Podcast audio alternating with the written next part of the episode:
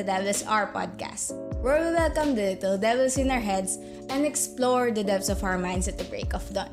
I am your host, Mao. Hi everyone! Welcome or welcome back sa ating podcast.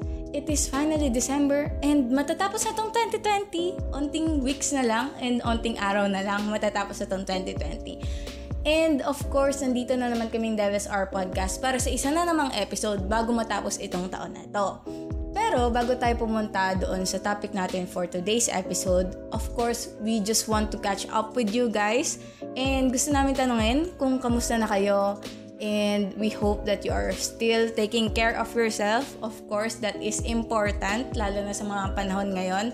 Um, we know that the holiday season might be a little different this year, and lalo na may pandemic and all of the things that is going on right now in the world and in our country and maybe sa personal lives nyo din.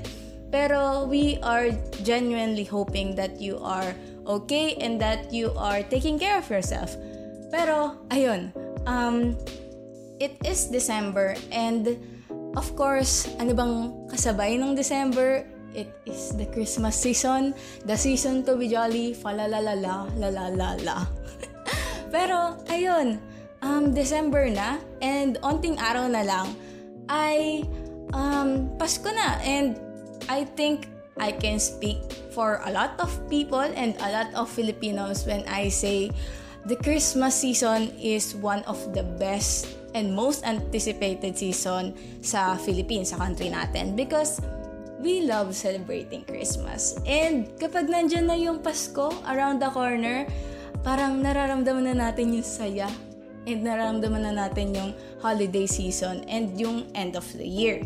Pero this Christmas, syempre, it's a little bit different than the past years because we are staying home and hindi tayo makakabili or makapag-shop ng mga regalo um, physically sa mga stores like Divisoria Mall or like sa 168 or like sa mga malls. Pero, ayun, hopefully we can still um, give gifts to our friends and to our families nang hindi nakakompromise yung safety and health natin. In this episode, we will talk about Christmas in the Philippines.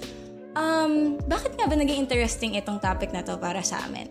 Because um, I think, sabi ko nga kanina, um, I think a lot of Filipinos really enjoy Christmas season and alam naman natin based on our experiences na talagang bongga yung pagse-celebrate ng Pasko dito sa bansa natin. And siguro hindi pa man December or siguro mga October pa lang makikita na natin na meron meron ng mga naglalagay ng mga um, Christmas decors nila or meron na nagsisimula magpatugtog ng mga Christmas tunes diyan. Pero I think it is part of our culture to celebrate Christmas for as long as we can. But with that being said, in today's episode, gusto lang namin malaman kung ano nga ba tong Pasko na to para sa ating mga Pilipino and bakit nga ba gustong gusto natin tong holiday na to given that it is engraved in our history and in our culture. So, bakit nga ba importante ito para sa atin and paano nga ba nagsiselebrate yung mga Pilipino ng Pasko? So, of course, in this episode, again, meron tayong maliit na segment lang na meron tayong mga kaibigan dito na mag-share ng mga experiences nila sa Pasko And sasabihin din nila sa atin kung ano nga ba yung nararamdaman nila pag Pasko and kung bakit nga ba importante itong Pasko na to para sa kanila. So, Episode 8, Pasko sa Pinas, The Months Long Holiday. For the first part ng ating episode, gusto talaga naming malaman at pag-usapan kung ano nga ba yung history ng Pasko sa Pilipinas and kung bakit nga ba tayo nagkaroon ng Pasko in the first place. Um, ayon dito sa isang reference natin, sabi niya, the Christmas Philippines history is marked by legends, customs, symbols, and merrymaking. Christianity was introduced in the Philippines during the 1500s by Spanish colonizers. And alam naman natin yon na pag-aralan natin yon simula ata elementary hanggang ngayon sa college. I mean, pinag-uusapan pa din natin siya and it is engraved in our educational system and of course, we should know that na na-colonize tayo ng um, Spain and in return talagang sobrang naapektuhan ang ating culture and ang pag-shape ng bansa Pilipinas. Sabi pa niya dito, the Christmas season in this tropical island is ushered in from December 16 with a mass known as Misa de Gallo. Yun yung simbang gabi, I think. And um, sa tingin ko, alam naman nating lahat. I mean, siguro familiar naman yung karamihan sa atin na the Philippines as a country is fairly religious. Like, um, siguro accustomed na tayo in the idea that um, most Filipinos are really religious. Like, marami sa mga Filipino families na talagang religyoso and that um, nakaukit na sa culture natin yung pagiging religious and hindi na natin nabubura yon sa mga traditions and customs ng isang Filipino family. And because of the religious um, characteristics of our country, um, naapektuhan nito yung culture and traditions natin. And isa lang yung Pasko sa mga nadagdag or na-impluensyahan ng um, religion na um, culture and tradition sa ating bansa. And alam naman natin na yung Pasko, it is the birth of Jesus Christ. So, yung Pasko, in its sense, ay merong religious background. Hindi lang siya kagaya ng mga ibang holidays na parang hindi konektado sa ating religion or sa religion na Catholicism. So, in return, marami tayong mga um, Christmas traditions na ginagawa natin solely because of our religion kapag Catholic tayo, ganyan. Like, kung nga magsisimbang gabi or magsisimba pag Christmas Eve or magsiset up ng Belen for other families and that magpapasalamat tayo sa birth ni Jesus Christ, ganyan. Pero for other um, people and for other families, um, ginagawa nila yung Pasko just to celebrate um, the holiday season and hindi necessarily yung birth ni Jesus Christ. That is for other families na hindi ganong religious pero gusto pa din nilang i-celebrate yung holiday. Um, for some people, gusto nila yung idea ng gift giving and that being thankful for one another and for the blessings that they have received for this year.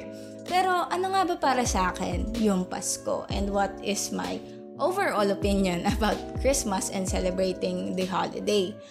Um, siguro ako, I think I am quite of a fan or someone who enjoys Christmas overall. Like, gusto ko yung culture na nangyayari and yung celebration na nangyayari pag Pasko. Pero that doesn't necessarily mean it is because I am religious, pero it is just because of my upbringing sa family namin. Siguro kasi I enjoy the idea of gift giving and being thankful for the blessings and for the people that I had um, ngayong taon na to. And parang, wala lang, nakakataba siguro ng puso. I mean, to be thankful for people that have stood by your side um, throughout the year. And of course, magagawa naman natin yon kahit hindi Pasko, di ba? Pero parang para sa akin, I associate Christmas to be that day and to be that season to be really thankful for the blessings or for the people that I had throughout the year. And wala lang, siguro sobrang saya lang na mag-celebrate and to have a reason to be jolly and to have a reason to be happy wala lang, parang nakakabata pag excited ka pa din sa Pasko. And alam naman natin siguro na nagbabago yung perspective natin kapag tumatanda tayo. Nagbabago yung perspective natin sa mga bagay and nagbabago yung feelings natin sa pag sa celebrate ng mga holidays na to as we grow old. Pero I think um, I still enjoy celebrating Christmas and I still anticipate Christmas and the season itself overall. And siguro over the years, I have associated the Christmas season um, habang tumatanda ako, parang um, in-associate ko na yung Christmas season sa pagkakaroon ng break because it is Christmas break, di ba? Kapag um, sa mga school works natin, ganyan. And I am really excited to take a break from all of the things kasi parang etong mga panahon na to, etong Christmas season hanggang sa New Year, ganyan, parang yun na talaga yung mga araw na mabibigay ko sa sarili ko and to my family because hindi na ako nag-iisip ng kahit ano pang bagay because meron akong reason na hindi holiday naman. Hindi ko kailangan gawin tong mga bagay na to because it is the holiday and it is Christmas and bakit ako magtatrabaho kapag Pasko and kapag holiday ganyan? And I think it is a nice justification yung holiday itself. Parang it is a pat in the back like okay, it's okay to take a break because Pasko naman and New Year naman, okay lang na mag-take a break. Pero, ayun, yun lang yung I think yung meaning ng Pasko sa akin. It's either being thankful for the people and for the blessings that I had this year and taking a break from all of my responsibilities and schoolworks and just giving myself time to focus on myself and on my family. Para sa susunod na point dito sa ating episode, paano nga ba sineselebrate yung Pasko dito sa Pilipinas? Sabi dito sa isang article na meron tayo, people in the Philippines like to celebrate Christmas for as long as possible. And I think we know that that is a kind of a fact na marami pa din sa mga Filipinos na gustong nagsiselebrate ng Pasko for as long as possible. I think kahit merong pandemic, um, marami pa din sa mga Filipinos yung gusto magbigay ng regalo and mag-shop ng mga Christmas decors kahit technically hindi naman tayo makakapag-celebrate as parang bongga kagaya ng mga last years because ayun, social distancing and bawal tayong mag-celebrate ng as in kasama yung mga um, external relatives natin like yung mga tito, tita natin, yung mga lolo at lola natin, hindi natin sila um, pwedeng um, makagroup ngayong Pasko. And that is just because nandito pa din tayo sa pandemya na to. And ayun, pero I think hanggang ngayon parang nagsiselebrate pa din tayo ng Pasko for um, for as long as we could and as hard as we can. I think most Filipino families give importance to Christmas kasi wala eh, parang ansaya lang nung holiday na yon. And of course, sino ba namang ayaw sumaya for a season, di ba? Like, I think half of December hanggang January ay talagang pabonggahan yung pagse-celebrate natin ng Pasko sa ating mga pamilya, ganyan.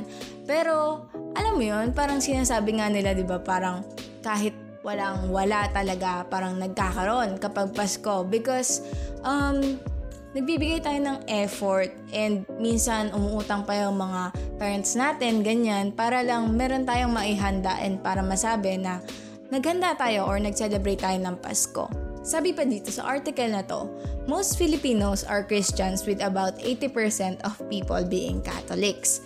It's the only Asian country with so many Christians and that is because nakolonize tayo ng Spain. Ayan, for 300 years. And ayun, continuing, because of this, Christmas is the most important holiday in the Philippines. December is usually one of the cooler months of the year in the Philippines. The Philippines only has two real seasons wet, June to October, and dry, April to May. December is one of the months in between the wet and dry season. And ngayong year na to, I think medyo hindi naramdam yung cool season. Pero I think medyo mas malamig pa din naman siya compared sa mga ibang months. So, thankful for that because sobrang init dito sa Pilipinas, di ba? Pero, um, siguro nung mga past years, lalo na nung bata pa tayo, di ba, ganyan, um, siguro doon mo talaga mararamdaman yung parang malamig na simoy ng hangin because wala eh, talagang ramdam yung season ng December nun. Lalo na pagpapasok na yung December, like November, ganyan, medyo malamig na. And wala na, nakakamiss yung mga ganun season, like yung malamig na hangin and the breeze, parang ganyan, parang ipaparamdam niya talaga sa'yo na malapit na yung Pasko. Pero ngayon parang hindi na nararamdaman yung ganon. I mean, hindi na gaano nararamdaman gaya ng dati because wala eh climate change, ganyan. Pero I think I agree na um, Christmas is one of the most important holidays sa Philippines because sabi nga nila, 'di ba? Um, kahit walang-wala, nagkakaroon kapag Pasko because I think most Filipino families give importance to Christmas kahit hindi sila religious because it is the season to be thankful and to be happy.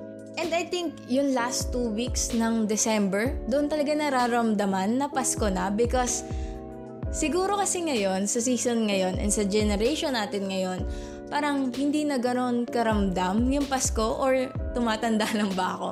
Pero ewan ko, parang hindi na ganun karamdam and hindi na ganun ka-exciting yung Pasko. Although, I am still excited for Christmas, lalo na this year. Because I am kind of thankful for a lot of things this year. And I'm grateful that I am ending the year happy. Yan. Pero ayun, parang this year and siguro habang tumatanda, nag-iiba yung perspective natin sa Pasko. I mean, nagbabago talaga yung feeling natin kapag Pasko na. Hindi kagaya ng mga bata pa tayo na sobrang excited natin sa Pasko because nakakuha pa tayo ng aginaldo, and nakakuha pa tayo ng gifts, ganyan, and nakapag-caroling pa tayo. Pero ngayon matatanda na tayo, parang tayo na yung nagbibigay ng gifts, tayo na yung nagbibigay ng aginaldo, and tayo na yung nagbibigay ng sa mga batang nagkakaroling, di ba ganyan? Iba kasi yung excitement ng bata ka pa, knowing na merong regalo yung parents mo para sa'yo and that on Christmas Day, you will open the gift. And pagka-open mo ng gift na yon, alam mo na pinag-isipan ng parents mo yung regalo na yon and that you have been waiting for that gift the whole year. Ganyan. And wala lang, siguro habang tumatanda tayo, nag-iiba talaga yung um, experience natin sa Pasko. And wala lang, parang nakakalungkot na ganun yung nangyayari because ganito ba talaga pag tumatanda? Parang hindi natin na-enjoy yung mga little things na sobrang na-enjoy natin ng mga bata pa tayo. Pero, anyway, moving on dito sa ating episode, Um, sabi pa dito, bakit sobrang ma-effort ang Filipinos kapag Pasko? And I think it is part of our culture as a religious country to really give back to the religion. And kasi parang bukod sa religious tayong country, I think we really give importance to our families. And itong season na to, it is just the season to really bond with our families and to give importance to them, ganyan. Sabi dito sa isang reference na meron tayo, Christmas is beloved in the Philippines because it is first and foremost regarded as a festival. Sapitula said, this means that culturally, there is already the expectation of a celebration that sets it apart from other days or seasons in the year. And siguro, yun talaga yung kaibahan natin sa ibang countries because 'di ba sa atin importante talaga sa atin yung Pasko pero hindi importante sa atin yung mga um, ibang celebrations like Halloween ganyan pero para sa ibang countries like America siguro ganyan um, importante sa kanila yung Halloween and they really celebrate it with parang Halloween parties and all of that pero sa atin binubuhos natin yung effort natin sa Pasko and I think that really sets us apart. Sabi pa nila dito sa article na to, while our culture celebrates camaraderie and cheerfulness, Christmas is in itself a fanfare of desires. The joy of the family is intertwined with the joys of travel, expensive gifts, bountiful feasts, sales, and all of that. And I think I agree doon because sa mga season ng Pasko and ng holidays, doon talaga yung um, marami akong kakilala na umuwi sila ng provinces and nagse-celebrate sila doon. And because of that, nagkakaroon sila ng mini vacation over the Christmas break and the New Year break, ganyan. And bukod pa doon, masaya talaga, I think, one of the best things sa Christmas season para sa akin is yung pagbibigay ng regalo sa mga taong importante sa atin and sa mga taong thankful tayo for this year. And in return, syempre, masaya din makatanggap ng regalo kahit gaano ka pa katanda. And kahit gaano pa kabigat yung regalo na yan. Like, for example, ako, I really appreciate letters from my friends sa ibang country or like sa mga um, friends ko na hindi ko na nakikita madalas or that malayo sila sa akin. Ganyan. Parang I really appreciate knowing that they are okay and that they are wishing me a happy Christmas. Ganyan. And of course, sino ba naman tatanggi sa mga regalo, 'di ba? Na-fulfill lang siguro sa puso kapag nakakatanggap ka ng regalo and that you know and you think na um, nasa isip ka ng tao na to and that they have thought of you and that they had thought of giving you a gift for Christmas. Kahit pa sabihin natin na para-pares lang naman siya ng binigay na regalo, at least, di ba, nabigyan ka ng regalo. Sa lahat ng mga taong kakilala niya, at least nabigyan ka ng regalo. And that is something to be thankful for. And I think kahit medyo matanda na ako, I mean, I am still just 19.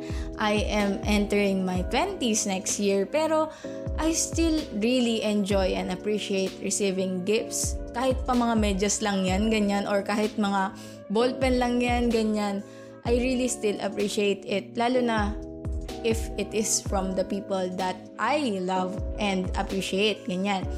And bukod doon, I really, really appreciate um, receiving messages kapag Pasko. And kahit hindi handwritten letters, kahit parang sinendan lang ako ng PM, ganyan, kapag Pasko, parang I still really appreciate it. Because, wala lang, sa isip ko parang, wow, this person took their time in giving me a message personally, ganyan.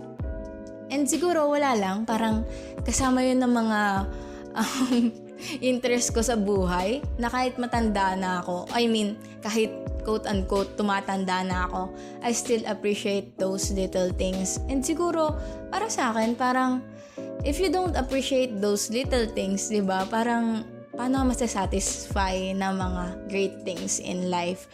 Um, siguro, in time, I have learned that kahit hindi extravagant yung gifts, parang basta't binigyan ng thought or basta't naalala ka ng tao na yon parang that is really fulfilling for me. Ganon.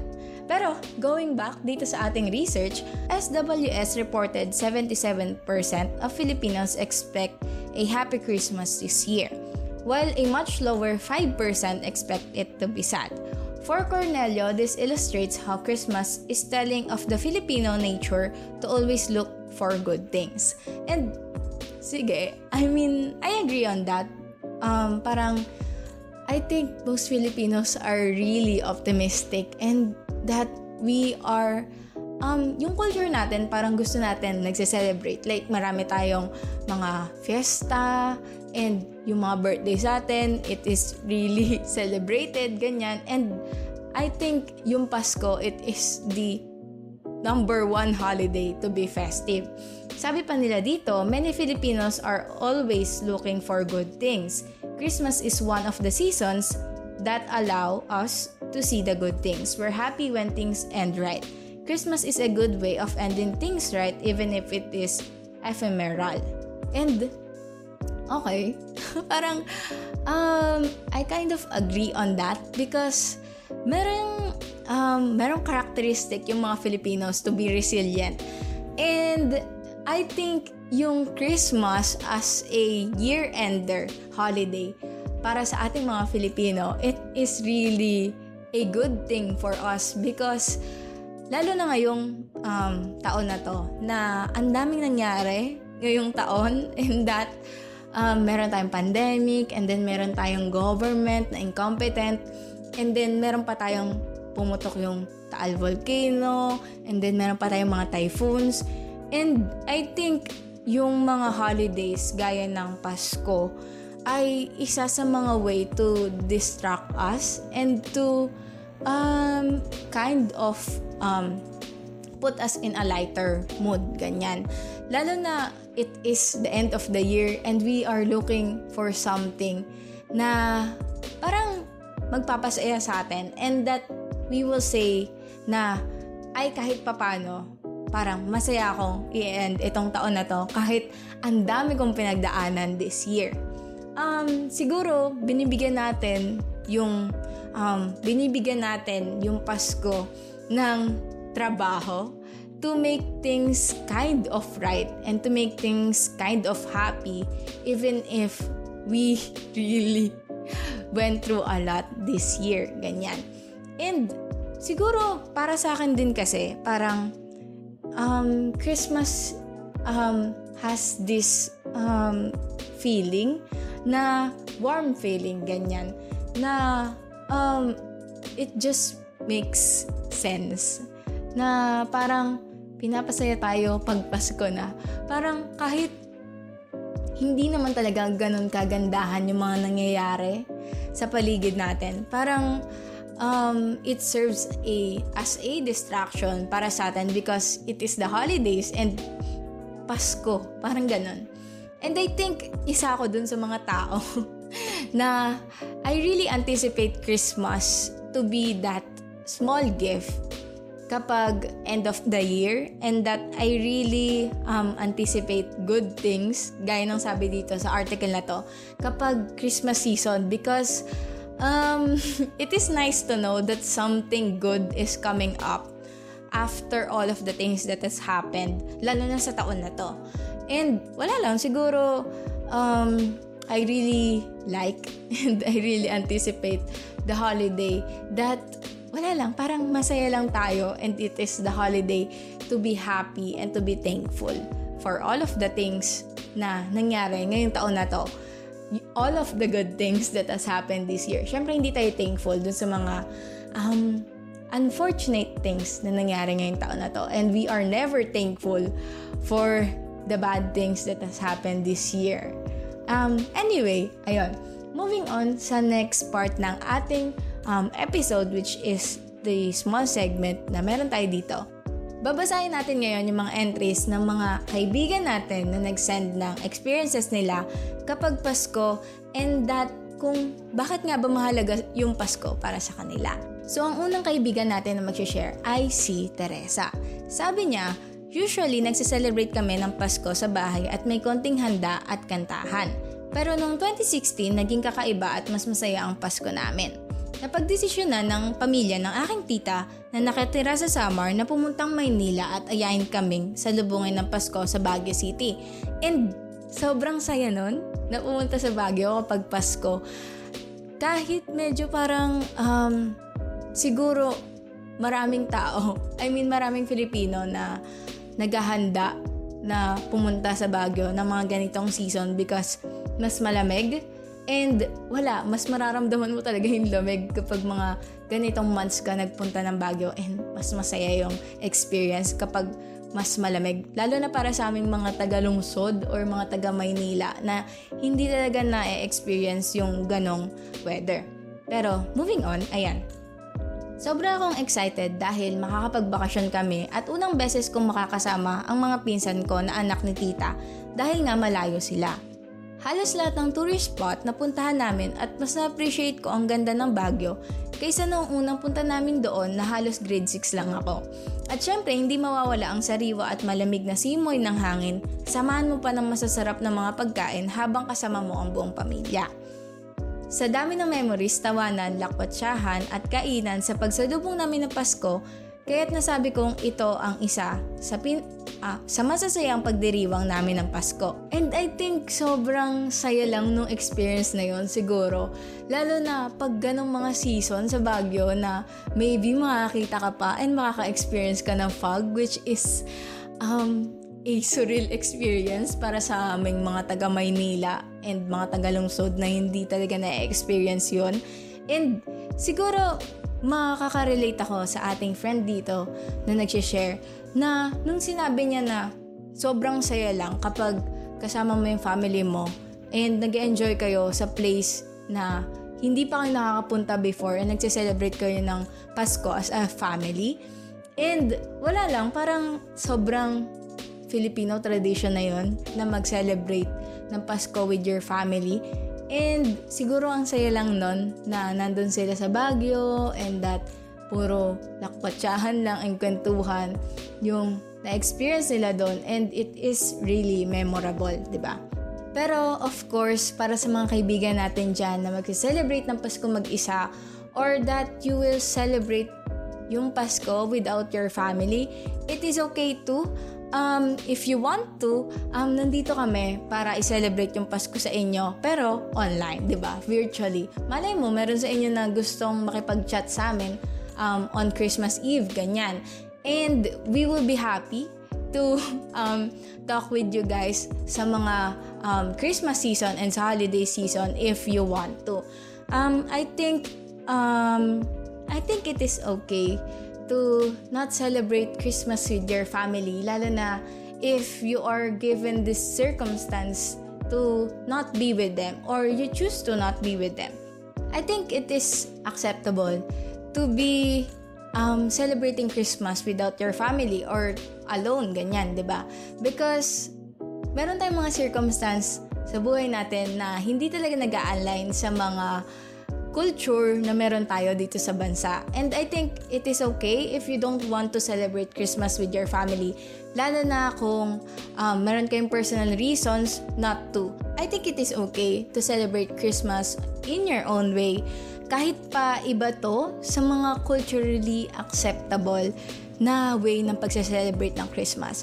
I think it is important that you prioritize yourself lalo na if meron kayong mga personal reasons to not celebrate Christmas with other people, ganyan.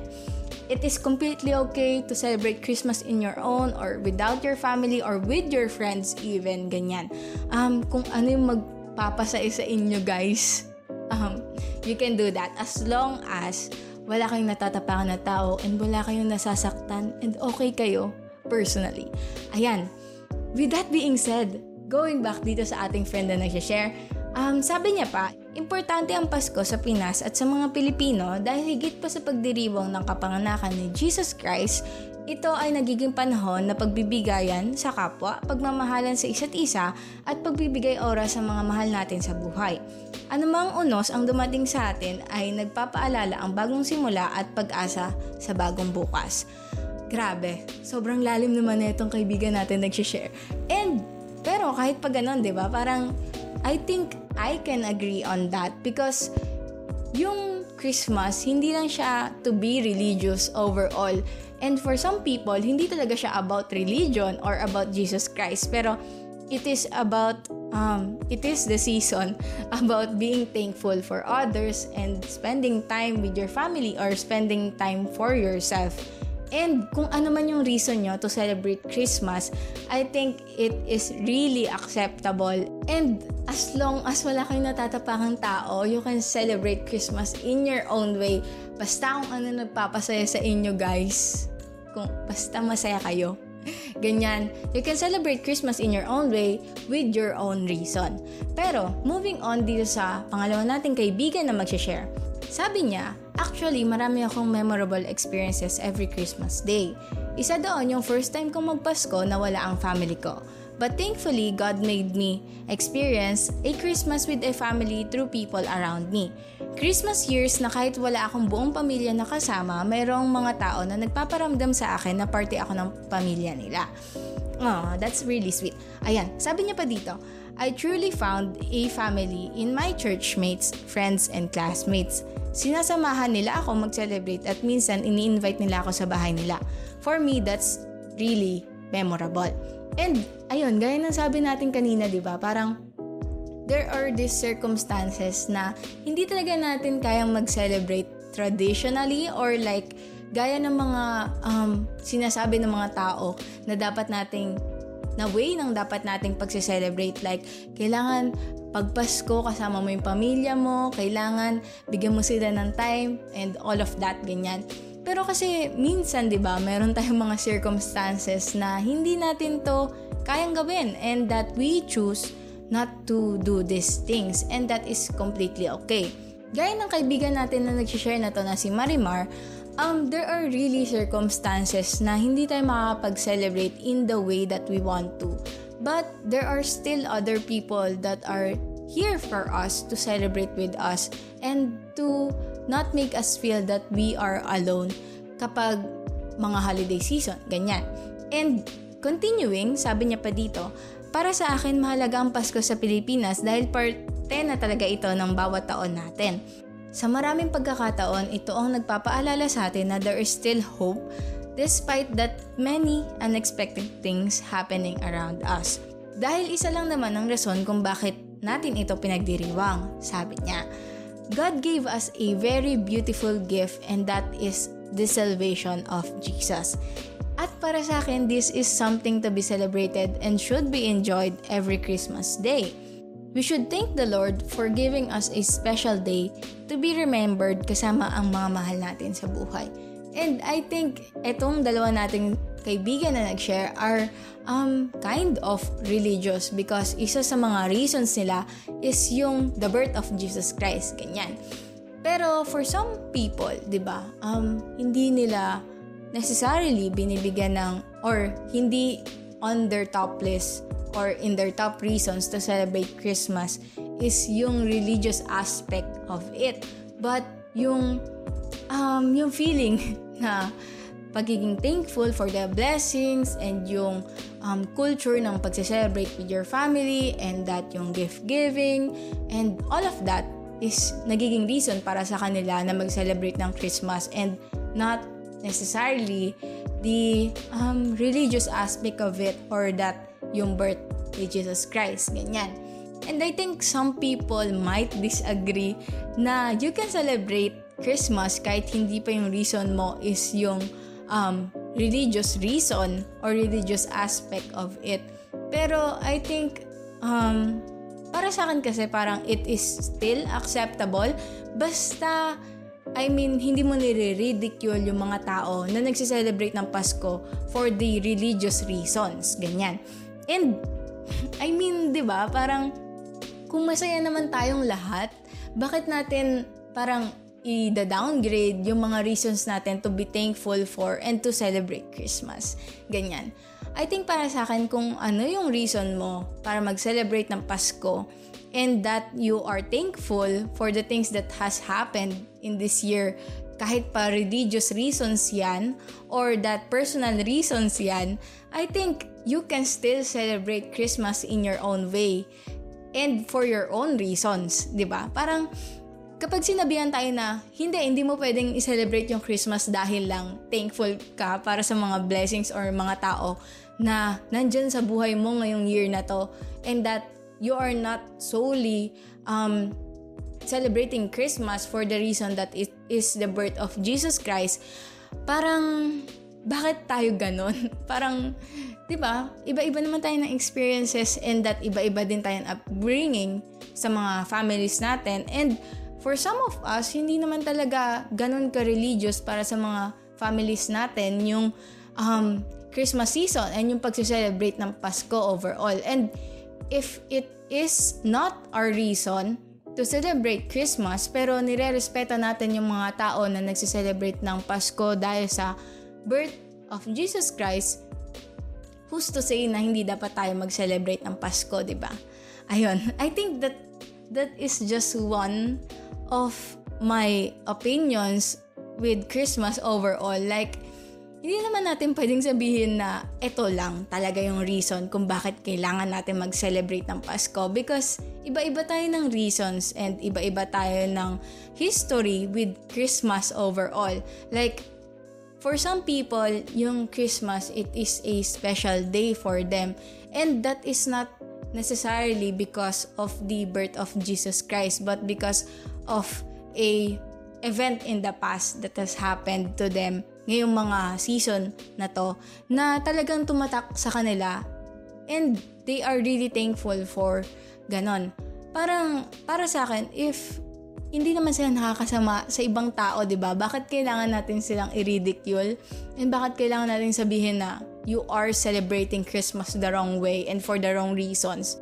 And I think kung yung reasons mo ay because of religious reasons or my religious background, ganon, it is okay too to celebrate Christmas in your own way. I mean, 'di ba? Parang bakit natin kailangan ipolis yung mga ibang tao for the reasons that they celebrate this holiday kung lahat naman tayo nagsasaya and lahat naman tayo masaya sa mga reasons kung bakit natin i-celebrate itong Pasko. I think it is really time to stop degrading other people for the reasons that they celebrate Christmas overall because iba-iba tayo ng experiences and hindi naman kailangan pare-parehas tayo all the time, 'di ba?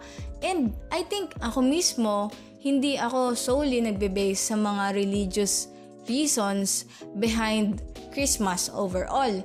And meron ako mga personal reasons kung bakit I am really excited and looking forward for Christmas season and yung mismong araw ng Pasko. I think over the years, nagbabago yung mga reasons natin kung bakit tayo excited sa Pasko.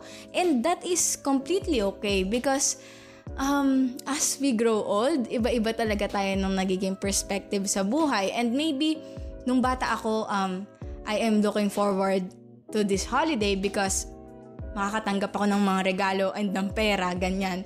Pero ngayong medyo tumatanda na ako, um, I appreciate the holiday for the little things that I can uh, experience kapag mga ganitong season kagaya ng um, mga letters from my friends and family and yung parang the thought of being thankful for the things that has come and for the experiences that I have throughout this year.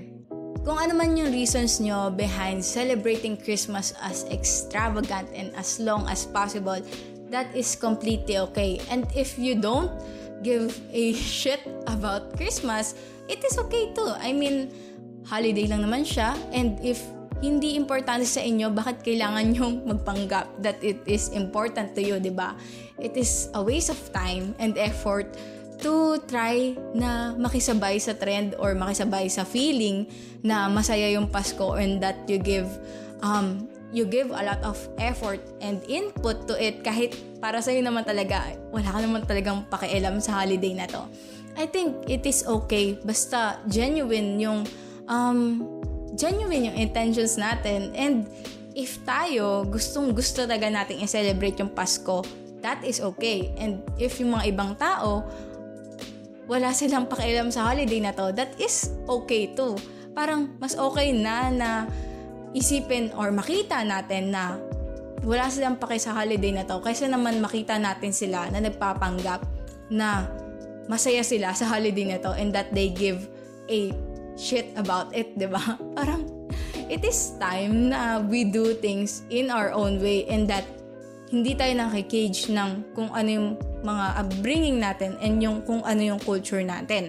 Parang it is time to do things our own way and that If that includes not celebrating Christmas at all, that is completely okay too. And ayun, I think that is it for today's episode. Kagaya ng mga sinabi ko kanina, um, I am really looking forward to Christmas this year kahit pa nasa ibang circumstance tayo ngayon and that we can celebrate with our friends or that we can meet up with our titos and titas and cousins, ganyan. Um, I think I am still looking forward to Christmas this year. Um, because, wala eh, parang I can safely say that I am celebrating Christmas happier this year compared to last year. And I think that is something to be grateful for.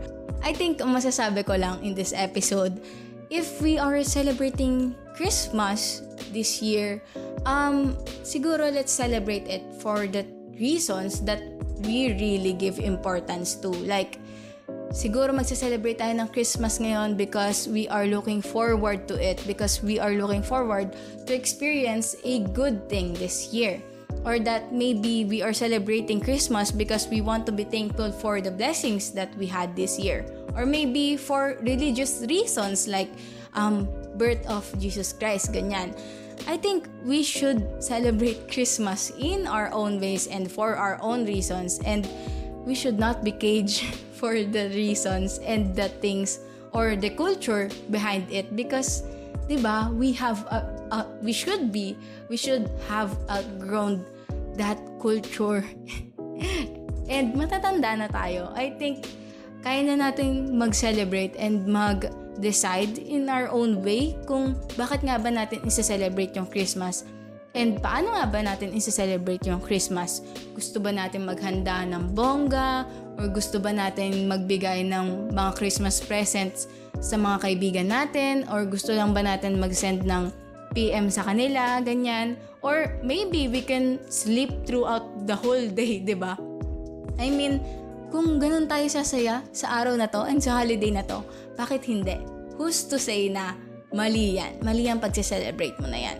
If it is for yourself, then I think it is a good reason to celebrate Christmas. And I think that is it for today's episode. Thank you, thank you, thank you so much for being with us in today's episode.